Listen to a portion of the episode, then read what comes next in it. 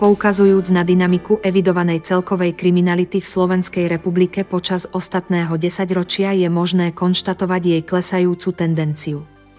Percentuálny podiel objasnených trestných činov v sledovanom období vykazuje kolísavú tendenciu, najmä v posledných rokoch. Osoba kriminalitou potenciálne aj reálne poškodená by mala byť logicky v centre pozornosti nie len zákonodarcov a tvorcov trestnej politiky, ale aj orgánov vymáhania práva či výskumníkov. Pojem obed je v odbornej literatúre vykladaný v rôznych rozsahoch. Najúžšie chápanie za obeď považuje fyzickú osobu, ktorá kriminálnym činom utrpela újmu na živote zdraví majetku cti alebo iných právach. Samotný trestný čin je pre obeď v podstate počiatkom viktimácie, ktorý odštartuje mnohé, na neho nadvezujúce procesy, ktoré sú pre obeď náročné a často aj bolestné. Viktimácia začína útokom na obeď, ale týmto útokom zväčša nekončí a má svoju dynamiku, ktorá prekračuje bezprostredné a priame dôsledky spáchania trestného činu na obeti. Neexistuje osoba, o ktorej by bolo možné s istotou vyhlásiť, že sa za žiadnych okolností nemôže stať obeťou protiprávneho konania. Každý človek je niekedy vystavený okolnostiam, ktoré sú pre neho z tohto hľadiska potenciálnou hrozbou, no zároveň je potrebné konštatovať, že kriminalita neohrozuje všetky kategórie obyvateľstva rovnako. V období posledných desiatich rokov môžeme v Slovenskej republike v prípade evidovaných počtov obetí pozorovať kolísavú tendenciu vývoja. V Slovenskej republike sa obeťami častejšie stávajú muži ako ženy. V uvedenom prípade ide o generálny pohľad, a teda bez zohľadnenia druhu kriminality, ktorej obeťami sa osoby môžu stať.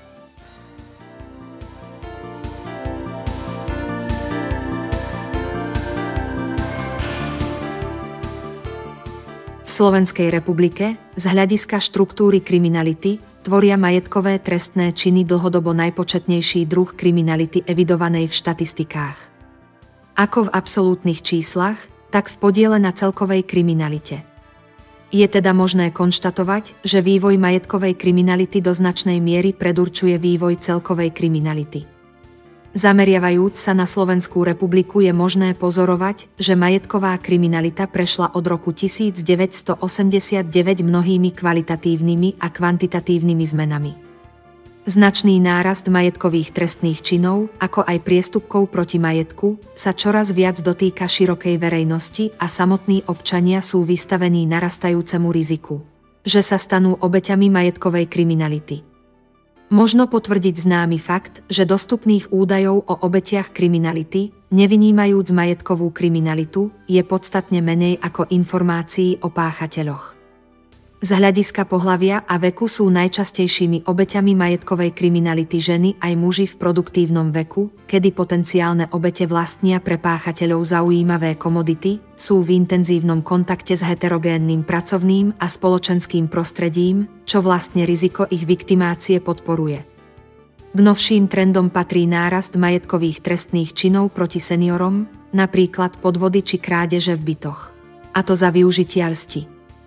Páchatelia sú tak jednotlivci ako aj organizované skupiny, vrátane zahraničných. S prípadmi je často spojená určitá legenda, napríklad falošný príbuzný. Ďalším relatívne novým trendom je vytipovanie objektov napadnutia na základe informácií získaných zo sociálnych sietí.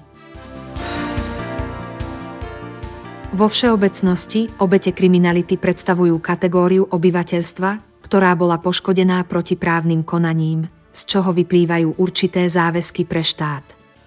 Takouto úlohou je napríklad zabezpečiť záchranné zložky, trestné konanie, represívne a preventívne opatrenia a rôzne formy starostlivosti o obete. Systém kontroly kriminality a starostlivosti o obete sa musí opierať o relevantné štatistické údaje, ktoré umožňujú presnejšie a adresnejšie plánovanie jednotlivých opatrení a aktivít. Trendy v štatistických údajoch o obetiach môžu byť nápomocné pri vyhodnotení, ako sa situácia mení s časom alebo či výskyt jednotlivých druhov kriminality rastie, stagnuje alebo klesá. Na základe údajov o kriminalite je možné zostaviť odhady budúcich nákladov spojených s protispoločenskou činnosťou a tiež zhodnotiť efektívnosť trestnej justície a realizovaných preventívnych opatrení. Vyplývajúc z údajov o obetiach je možné identifikovať typické charakteristiky obetí a plánovať pomoc týmto osobám. Hoci žiadny zo zdrojov údajov o obetiach kriminality nemožno považovať za 100% presný, pričom každý má svoje limity, o ich užitočnosti nemožno pochybovať. Celý článok o vybraných štatistických údajoch o evidovanej kriminalite a obetiach kriminality v Slovenskej republike s akcentom na majetkovú kriminalitu od doktorky Michaely Jurisovej nájdete na portáli ProJustice. Odkaz nájdete v priloženom linku tohto podcastu, o ktorý sa postarala umelá inteligencia.